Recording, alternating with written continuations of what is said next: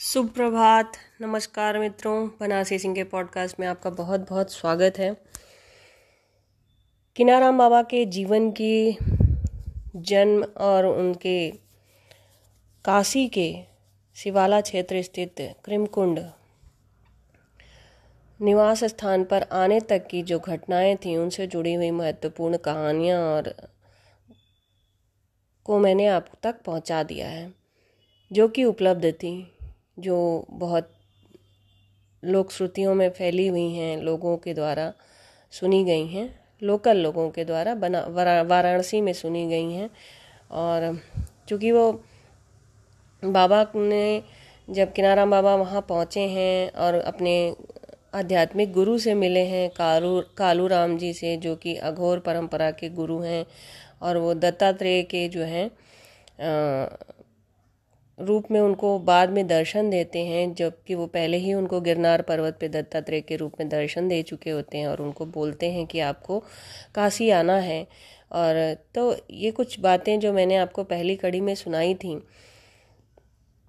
किनाराम बाबा के बारे में अगर कुछ लोग जो भी नए होंगे इस एपिसोड को सुनेंगे तो किनाराम बाबा जो है अघोर परंपरा के प्रथम जो है, अघोराचार्य हैं जिनको लोग जानते हैं, जिन्होंने लोगों के और समाज के ऊपर बहुत बड़ा प्रभाव डाला। उन्होंने संतानहीन दंपतियों को संतान दिया और जिन अपने मार्ग से, अपने रास्ते में जब वो अघोर परंपरा से जुड़ रहे थे, अपने आध्यात्म के मार्ग पे आगे बढ़ रहे थे, तब भी उन्होंने हर पल, हर क्षण जब भी मौका हुआ तो उन्होंने लोगों को मदद की। कभी उन्होंने बूढ़ी माँ को मदद की, सूबेदार से उनके बेटे को बचाया, जो बीजा राम के रूप में उनके सेवक हो गए। फिर उसके बाद नवाब के यहाँ उन्होंने साधुओं को बचाया बीजा राम को बचाया। नवाब को उन्होंने संतति के का आशीर्वाद दिया। फिर उन्होंने एक सौ जो गंगा जी में बह रही थी, जब वो काशी आ जाते हैं और उस वक्त उस सौ को वो बाहर निकालते हैं और उसको जीवित करके उसको अपने घर भेजते हैं तो उसकी माता उसको फिर वापस बाबा किनाराम के पास भेज देती हैं कि जाओ बाबा की सेवा करो, तुम्हें उन्होंने जीवन दान दिया है। तो इस तरह की बड़ी कहानियाँ उनके जीवन से और बहुत सारे क्षणों से जुड़ी हुई हैं। और कहानियों के माध्यम से ही हम किसी के व्यक्तित्व के जो विशेषताएँ होती हैं, उनको बता सकते हैं और उनके गुणों को आत्मसात भी कर सकते हैं, उनसे सीख सकते हैं। तो अघोर परंपरा के ऊपर भारत में तो बहुत अध्ययन की बात की जाए तो बहुत सारे लोगों ने अध्ययन किया है, लेकिन हमारे यहाँ जो बेसिकली क्या होता है, जैसे योग जो है गया विदेश तो योगा बन के वापस आ गया तो अब वो बहुत फ़ेमस हो गया। तो इसी तरह से आयुर्वेद या मेडिसिन जो है होम्योपैथ है, वो यहाँ पे है, यहीं पे उत्पन्न हुआ, लेकिन अब वो जर्मनी से होके आता है तो वो फ़ेमस हो जाता है।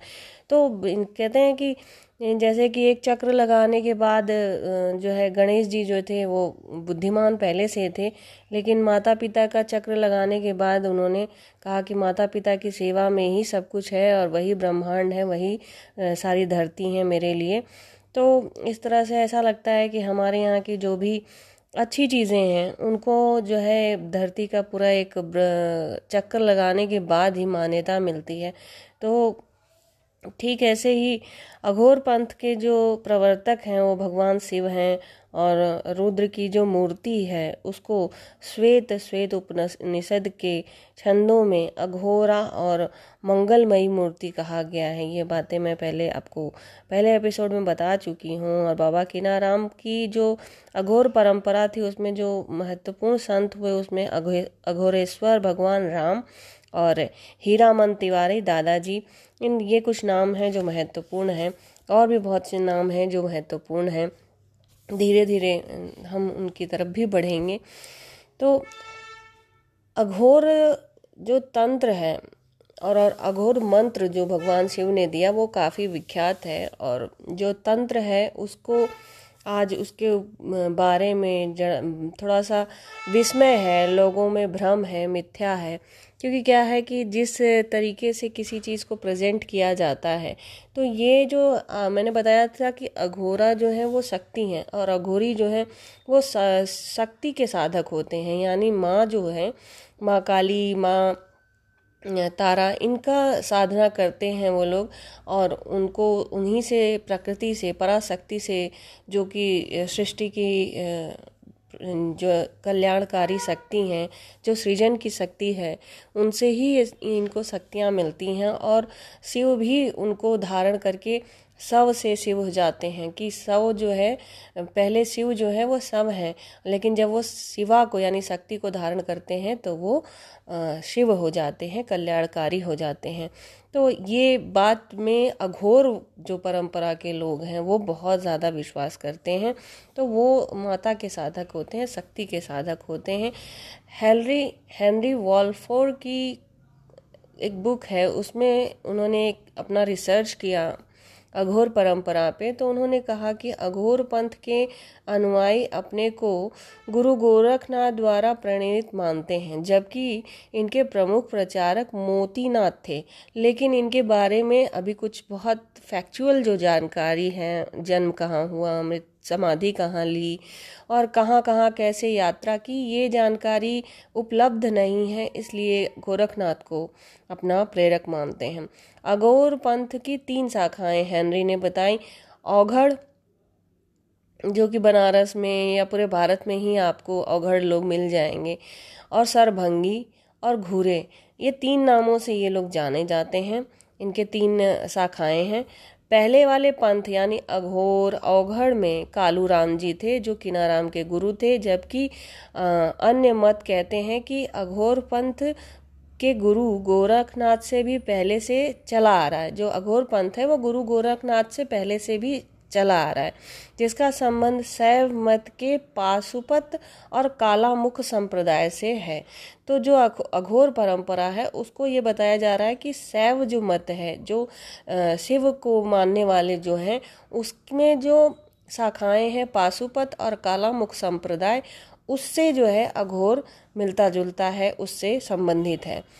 अब जो बाबा किनाराम हैं वो कालू राम से जब उत्तराखंड से वो बनारस की तरफ़ आते हैं, वहाँ काशी में प्रवेश करते हैं। रात्रि में तो उनको कालू राम मिलते हैं, जहाँ वो जले हुए शव की मुंडी जो कहते हैं ना, जो कंकाल की जो हेड होता है, कपाल से वो खेल रहे होते हैं। क्या करते हैं कि वो मंत्र फूक देते हैं और वो कपाल उनके पास ऐसे लाइन लगा के आते हैं और उनको वो चना खिलाते हैं।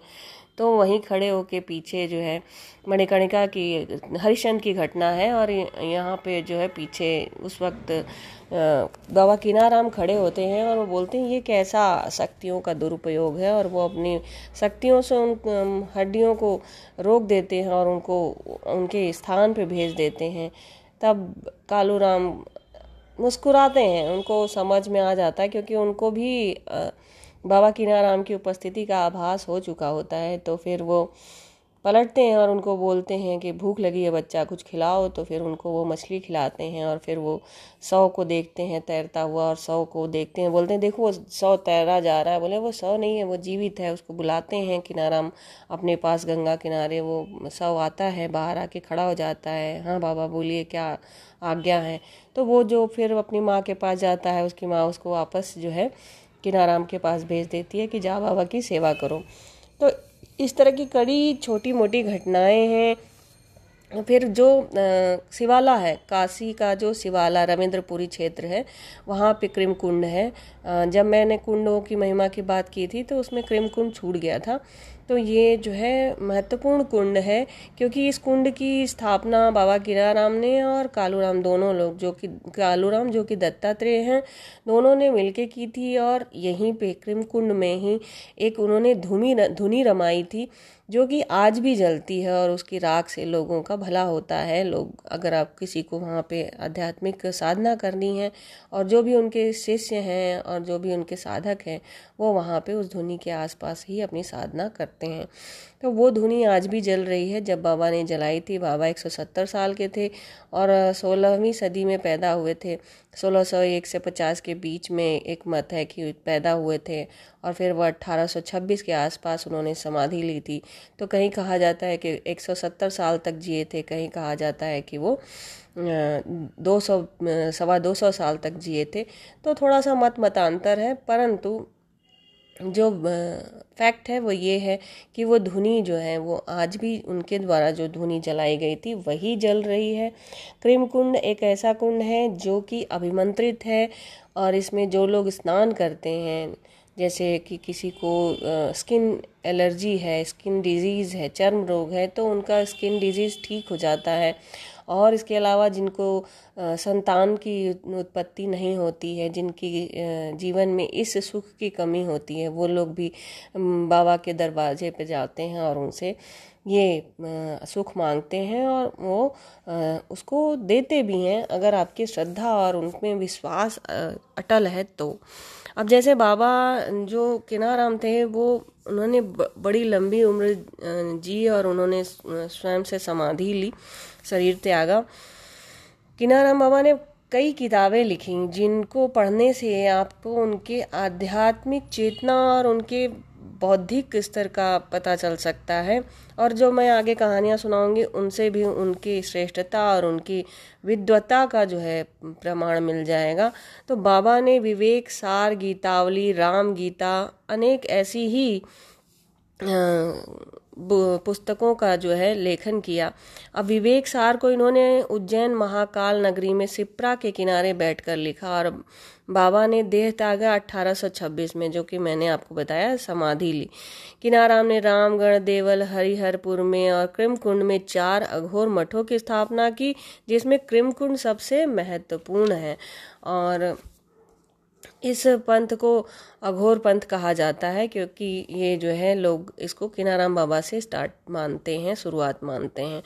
अब विवेक सार इस पंथ की बहुत ही अहम पुस्तक है, जिसमें बाबा ने आत्मा राम की, आत्मा आत्मा को राम, क्योंकि राम जो है, वो आत्मा का सबसे बड़ा स्वरूप है। जिसको परमात्मा कहते हैं। तो बाबा ने आत्मा राम की वंदना और अपने आत्म अनुभव के बारे में विवेक सार में लिखा है। आठ अध्याय से जुड़ी हुई ये पुस्तक है, जिसमें कि सृष्टि के जन्म के रहस्य, काया परिचय, यानी स्वयं की काया से परिचय, पिंड, ब्रह्मांड, आत्मविचार, अनाहत ना, योग साधना, निरालंब स्थिति, सहज समाधि और लास्ट के दो अध्याय में विश्व के आत्म स्वरूप होने और आत्मा में स्थित होने के लिए दया, विवेक आदि जो भी नियम और विशेषताएँ होती हैं, उन पे चलने के बारे में लिखा गया है विवेक सार में। दो इसलिए विवेक सार गीतावली, राम गीता, ये बड़ी ही अहम पुस्तकें हैं अघोर पंथ की। अगर आप इनको पढ़ते हैं तो आप अघोर पंथ को और गहराई से समझ सकते हैं, क्योंकि एक व्यक्ति जो होता है, वो अपने समाज का प्रतिबिंब होता है। तो बाबा जिस दौर में पैदा हुए उस दौर में वो आ, सबसे बड़ी बात है कि बाबा किनाराम तुलसीदास जी से भी मिले बाबा किनाराम तैलंग स्वामी से भी मिले बाबा किनाराम परमहंस के जमाने में पैदा हुए।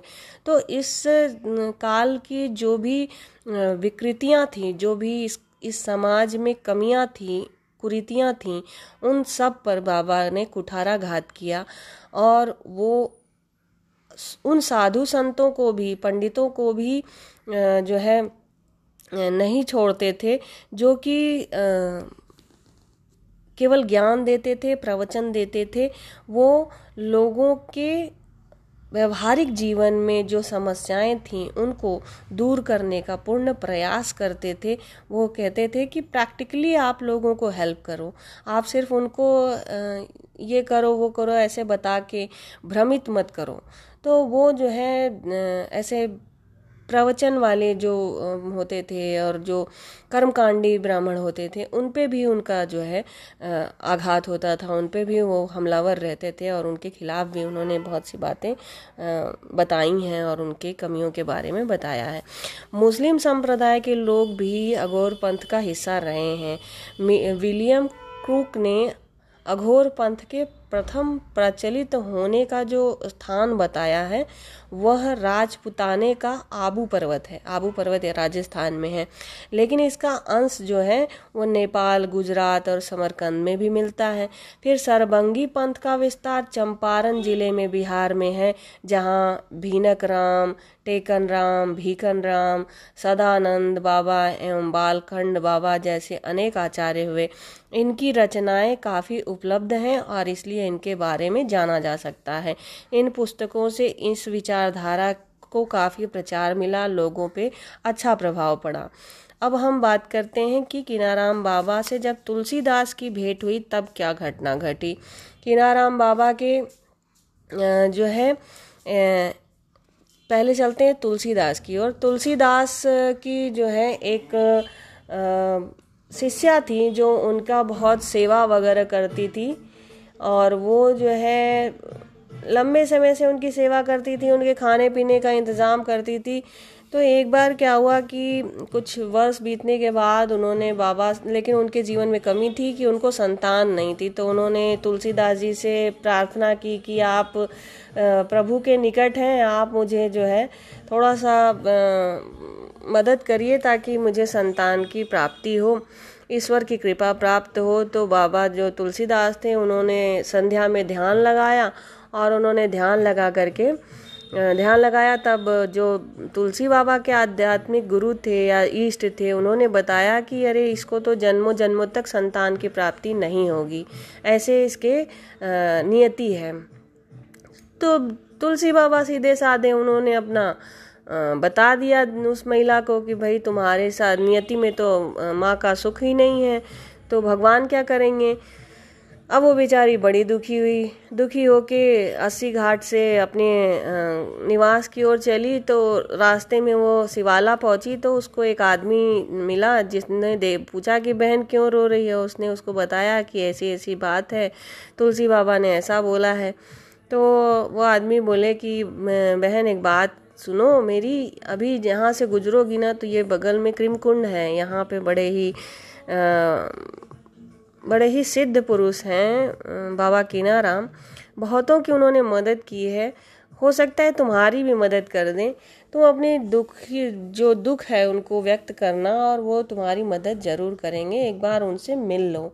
तो जब वो महिला बाबा के आश्रम पहुँची, क्रिमकुंड पहुँची तो बाबा धुनी रमाए बैठे थे और ये गई और उनको प्रणाम करके अपनी सारी कहानी बतला दी, जो भी इनके साथ हुआ। तब इन्होंने, जब इनकी कहानी ख़त्म हुई तो बाबा ने अपना चिमटा उठाया और अलग निरंजन बोलते हुए, जो धुनी रमी हुई थी, उसमें से एक जलती हुई लकड़ी उठाई और इनको चार लकड़ी मारी। चार लकड़ी मारी कुछ मंत्र बोलते हुए, और इसके बाद ये जब जल गई महिला तो भागी वहाँ से। अब भागते हुए भाग गई। जब बाद में पता चला कि कुछ पाँच, दस वर्षों बाद जब वो वहाँ से अस्सी घाट पे कुछ दो चार बच्चों के साथ, चार लड़के हुए थे इनको, क्योंकि बाबा ने चार बार लकड़ी मारी थी तो चार बच्चों के साथ ये अस्सी घाट पे तुलसीदास को टहलती हुई मिल गई। तुलसीदास ने पूछा कि अरे किसके बच्चे हैं? तब इसने बता दिया सारी घटना कि बाबा किनाराम के पास गए थे और ऐसा ऐसा हुआ। देखिए, हमारे चार बच्चे हैं। अब तो तुलसी दास को बड़ा, शौक लगा और बड़ा आश्चर्य भी हुआ कि ये कैसे संभव है? हमको तो भगवान बोले कि संभव ही नहीं है, इसकी नियति में ही नहीं है। अपना आए, संध्या में उपासना करने बैठे, उपासना करे तो सा, साधना में उन्होंने भगवान से पूछा कि मुझे आपसे पूछना है कि आपने एक महिला के बारे में मैंने पूछा था तो आपने कहा कि उसको तो संतान उत्पत्ति होगी नहीं कई जन्मों तक। फिर गौरी जो बाबा हैं किनाराम उन्होंने उसको चार संतानें कैसे प्रदान कर दी? ये क्या चेक करें समझाइए। तो भगवान बोले कि ज़िंदा मनुष्य का मांस लेके आओ तब उत्तर देंगे। अब तुलसीदास जी बहुत चक्का हो गए कि ये क्या हो गया? भाई ज़िंदा मनुष्य का मांस कहाँ से लाए? बोले, जाओ किनाराम से पूछो। तो बोले कि अच्छा फिर अब ये गए, अस्सी घाट से शिवाला गए। बाबा किनाराम से बात बात किए, उनको नमस्ते करके उनको बोले कि, बाबा, ऐसी ऐसी समस्या है, हम साधना में बैठे थे, ऐसी बात है तो उन्होंने हमको आपके पास भेजा है। ज़िंदा मनुष्य का मांस चाहिए, क्या क्या है ये समझ नहीं आ रहा। बोले, अरे तुलसी भैया, समझ के क्या करोगे? ये बोलते हुए उन्होंने अपने शरीर से चार जगह से मांस निकाला और उनको दे दिया। बोले, लो, ले जाओ, अपने भगवान को दे देना। वो अपना लेके चले आए खुशी खुशी और फिर साधना में आए और संध्या में आए तो फिर आके बैठे और फिर बोले कि, लीजिए, हम ताज़ा मांस ले आए हैं, ज़िंदा मनुष्य का। आप बताइए कि उस औरत को बच्चे कैसे हो गए? तो बोले कि, भगवान पूछे कि एक बात बताओ कि तुम जो है जिस महिला के निसंतान होने की संभावना नहीं थी मतलब संतान होने की संभावना नहीं थी इसको किनाराम ने जो है, बच्चे का वरदान कैसे दे दिया? बोले कि जब हम तुमसे बोले, ज़िंदा मनुष्य का मांस ले आओ तो तुम क्या, तुम भी तो ज़िंदा थे, तुम अपना मांस चढ़ा सकते थे? तो तुम चले गए किनाराम के पास। अब किनाराम जो ज़िंदा होते हुए भी अपना मांस दे सकता है तो वो नियति नहीं बदल सकता है। अरे, वो कितना पहुँचा हुआ संत है। वो समय और विधा, विधि विधान सब बदल सकता है। तो इसीलिए ऐसा हुआ है, उसमें हम क्या कर सकते हैं? अब तुलसीदास को समझ में आया कि भैया, ये तो मतलब बहुत उनके पहुँच से बाहर वाला मामला हो गया, तब उन्होंने अपने जो है अहंकार को त्यागा, क्योंकि तुलसीदास भी अच्छे खासे सिद्ध पुरुष थे, परंतु बाबा किनाराम का जो एक आयाम था, ज्ञान का और उनकी शक्तियों का, सिद्धियों का, उस लेवल के नहीं थे। तो फिर अब उन्होंने उनका सानिध्य लिया और उनसे जो है, उनका जो भी वैचारिक दुराव था, वो खत्म हो गया। अब इसके बाद एक और घटना है, जो कि मैंने आपको काशी के राजा चेत सिंह के बारे में बताया था। ये मैं आपको शॉर्ट में बता देती हूँ। राजा चेत सिंह जो थे, वो भगवान शिव के बहुत बड़े भक्त थे। तो उन्होंने विचार किया कि जो शिवाला पे उनका चेत सिंह, जो चेत सिंह घाट है आज का वहाँ पे वो भगवान शिव का जो है अपने घर में एक वो बनाएँगे, शिवाला बनाएँगे, मंदिर बनाएँगे। मंदिर को शिवाला कहा जाता है। शिव आलय जहाँ पे कि जो शिव का स्थान है, जहाँ सभी के लिए आना जाना सुलभ है और पूजा पाठ करना शिव वांछित है, आप कर सकते हैं। तो उन्होंने अपने आवास में, अपने महल में शिवालय बनाने का निर्णय लिया और सबको बुलाया। बनारस के जितने भी गणमान्य लोग थे, सबको महल में बुलाया गया। साधु, संत, पंडित, कर्मकांडी, राजा, महाराजा, पड़ोसी, सभी को बुलाया गया और गेट पे जो द्वार वाले चौकीदार थे, उनको बोला गया था कि अवांछनीय व्यक्ति प्रवेश न करे, जिससे कि इस पूजा पाठ में जो है, बाधा हो। और इसीलिए राजा हर व्यवस्था को खुद ही चेक कर रहे थे। अब जब राजा महल के द्वार की ओर गए, तब उनको एक जटाजूटधारी साधु नज़र आए, जो कि भभूत पोते हुए थे बड़ी बड़ी जटा थी और एकदम दूर से मतलब थोड़े से भयंकर लग रहे थे। उनको देखते ही राजा चेत सिंह को बड़ा क्रोध आया और फिर वो चिल्लाते हुए बोले, अरे, इस नर पिशाच को किसने भीतर आने दिया? इसे बाहर निकालो। इतना कहना था कि उसके बाद बाबा किनाराम, जो कि जिनको इन्होंने नर पिशाच कहा था, वो किनाराम बाबा ही थे, वो भी संत को क्रोध आ गया और उन्होंने कहा, ऐसे वहीं से, उतनी ही दूर से कहा कि काशी नरेश, अपनी वीरता और वैभव का घमंड हो गया है आपको। आपने एक अघोरी का अपमान किया है और अब शीघ्र देखना कि तुम्हारा ये वैभव और वीरता कहीं का नहीं रहेगा, नष्ट हो जाएगा, पतन हो जाएगा। काशी का राजवंश आज के बाद निसंतान होगा। और वो दिन था और 2000 दो, हज़ार सन 2000 तक काशी नरेश के यहाँ बच्चा नहीं पैदा हुआ। जब 1978 में 10 फरवरी 1978 को क्रिम कुंड में ग्यारहवें बाबा जो गौतम थे, वो अघोरेश्वर बाबा गौतम जब वहाँ अपनी गद्दी पे आए दसवें, तब उनसे जो है इन्होंने पूछा, विभूति नारायण, काशी नरेश तब विभूति नारायण थे। उन्होंने जा कर के उनसे प्रार्थना की, उनसे अनुनय विनय किया कि अब गलती हो गई, कितना जो है पूरा परिवार उस चीज़ से संशय में है और भयभीत रहता है। बहुत मुश्किल होती है बाबा, थोड़ा उस चीज़ का उपाय बताइए, तब जो है। गौतम, गौराचार्य गौतम जो सिद्ध पुरुष थे, उन्होंने बोला कि इसी गद्दी पे ग्यारहवें जब बाबा आएँगे, वो जो है किनाराम के अवतार होंगे। वो जब नौ वर्ष की अवस्था में इस गद्दी पे बैठेंगे, तब जो है, आपका जो श्राप है वो थोड़ा कम हो जाएगा और जब वो तीस वर्ष के होंगे, तब जो है आपको इस श्राप से मुक्ति मिलेगी। और जब बाबा ने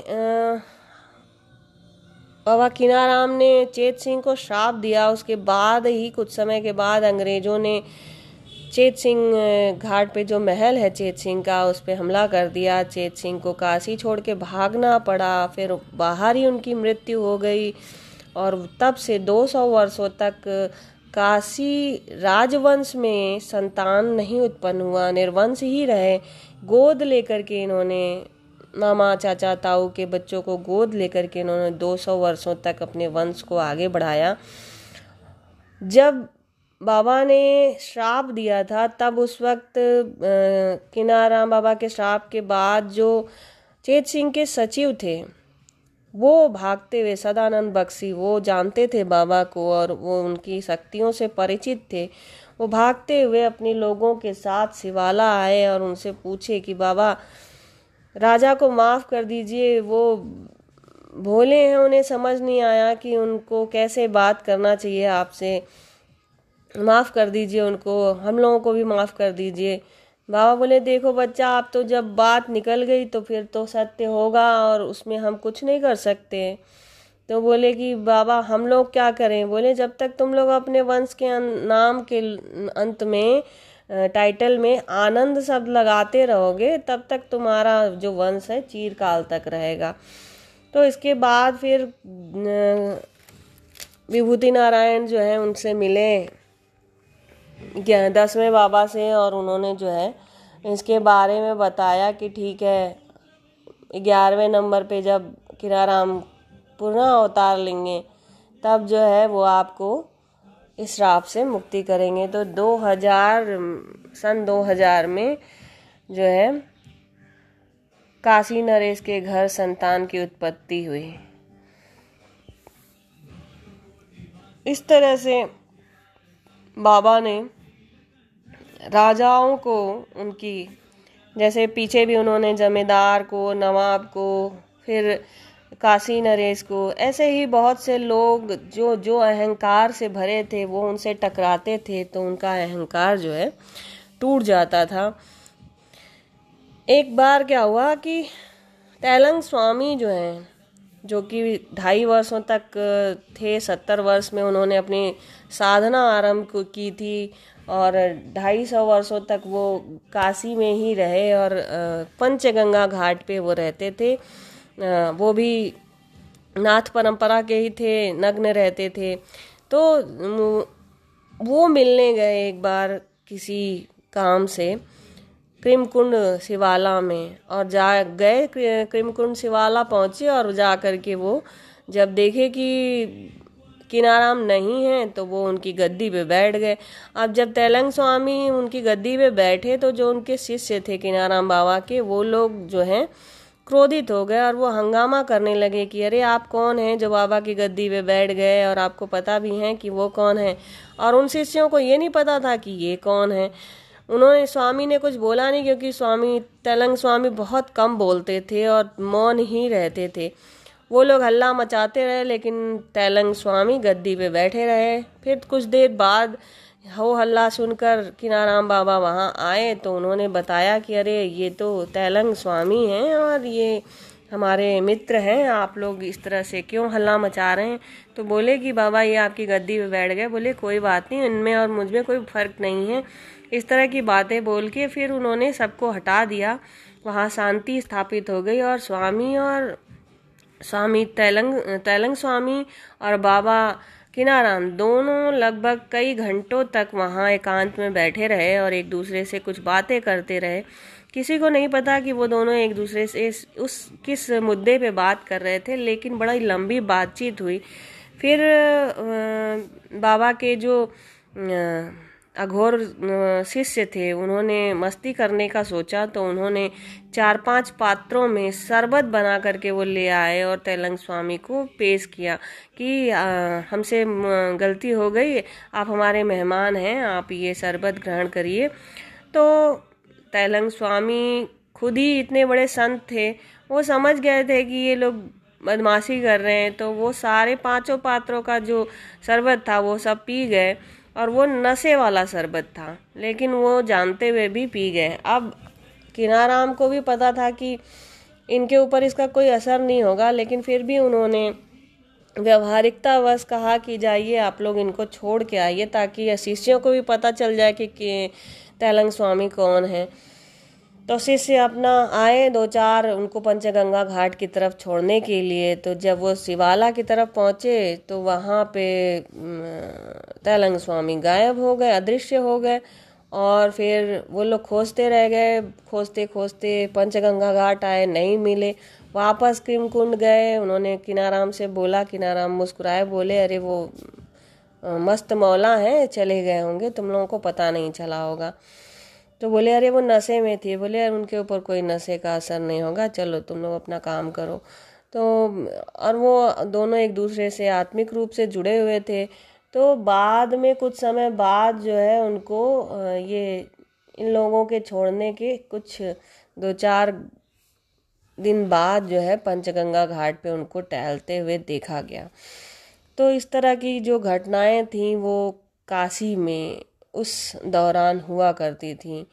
अब अब मान के चलिए कि 1601 या 1650 में अगर बाबा का जन्म हुआ, बाबा किनाराम का तो वो 1700 के आसपास वहाँ पहुँच गए थे, काशी में।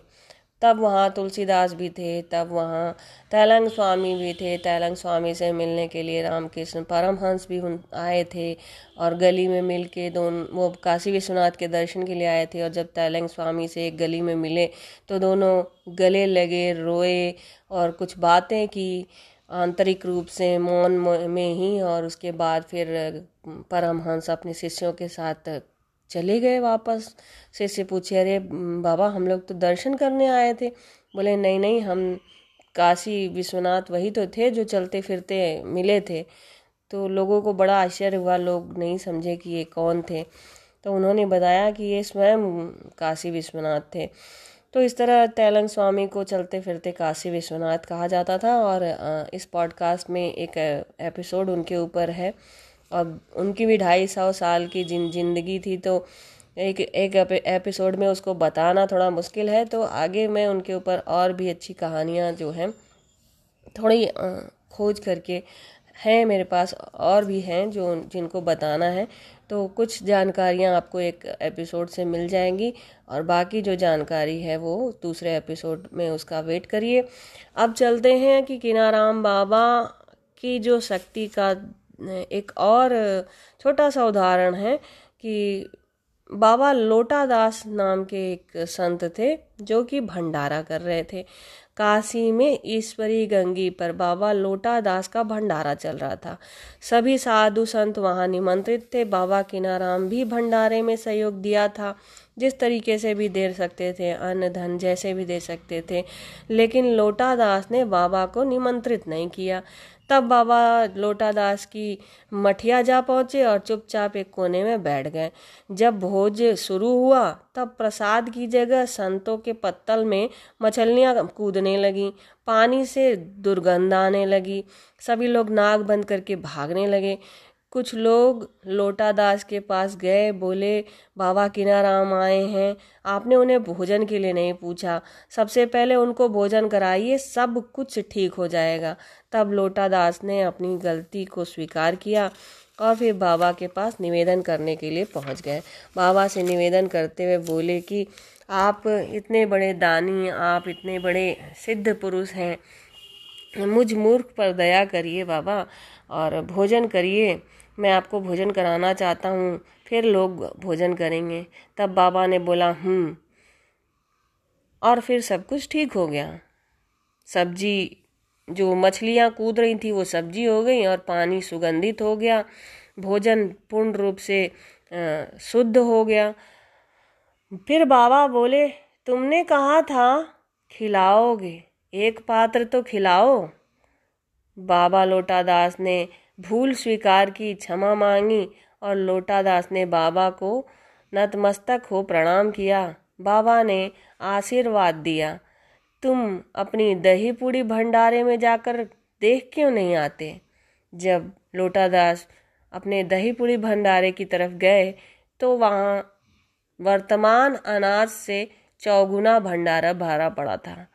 लोगों ने छक के खाया और सबने बाबा किनाराम को धन्यवाद दिया। तो इसी के साथ आज का ये एपिसोड यहीं पे हम समाप्त करते हैं। बाबा किनाराम से जुड़ी हुई और भी बहुत सी कहानियाँ हैं, जिनको आप उनके शिष्यों के लिखी हुई पुस्तकों में पढ़ सकते हैं। ये कुछ चार पाँच इसमें और आगे में कुछ पाँच छः कहानियाँ मैंने इसलिए सुनाई, ताकि आप अघोर पंथ, बाबा किनाराम, बाबा कालू राम इन लोगों, इन व्यक्तित्व के बारे में जाने, इनके जीवन के बारे में जाने। क्योंकि इनके जीवन का जो प्रभाव है इम्पैक्ट है, वो काशी पर पड़ा है। काशी ने इनको भी प्रभावित किया है। काशी में आकर के इन सभी की यात्रा समाप्त तो हो गई है। चाहे वो तुलसीदास हो, चाहे वो तैलंग स्वामी हो, चाहे वो बाबा किनाराम हो, चाहे वो दत्तात्रेय हो, कोई भी कोई भी साधु संत रहा हो वो अपने जीवन की यात्रा कहीं से भी, आदि शंकराचार्य भी काशी है, यहाँ पर उन्होंने अपने मत को लोगों के बीच में प्रसारित किया, यहाँ पे उनको अद्वैतवाद का स्वयं भगवान शिव से ज्ञान प्राप्त हुआ।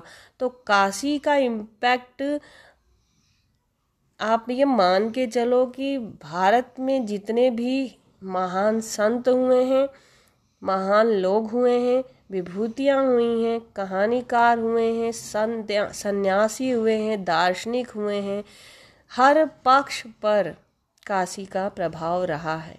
काशी के महत्व को हर कोई समझता है और अपने जीवन का जो अंतिम लक्ष्य है, वो काशी को ही मानता है और वहीं जा कर के वो अपना अंतिम समय गुजारता है और फिर शिवमय हो जाता है। शिव में लीन हो जाता है, जैसा कि 1770 में या 1826 में।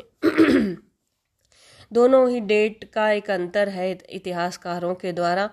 पट बाबा ने समाधि ली यहीं और बाबा की जो अस्थियों का कुछ अवशेष था, वो माता हिंगलाज यानी पाकिस्तान बलूचिस्तान बॉर्डर पे जो माता हिंगलाज का मंदिर है, वहाँ पे उनको दफनाया गया क्योंकि ये उनके ही मानस पुत्र थे तो इसलिए इनके जो अवशेष थे उनको वहाँ पे भी गाड़ा गया या वहाँ पे भी स्थान दिया गया। ये बाबा की अंतिम इच्छा थी।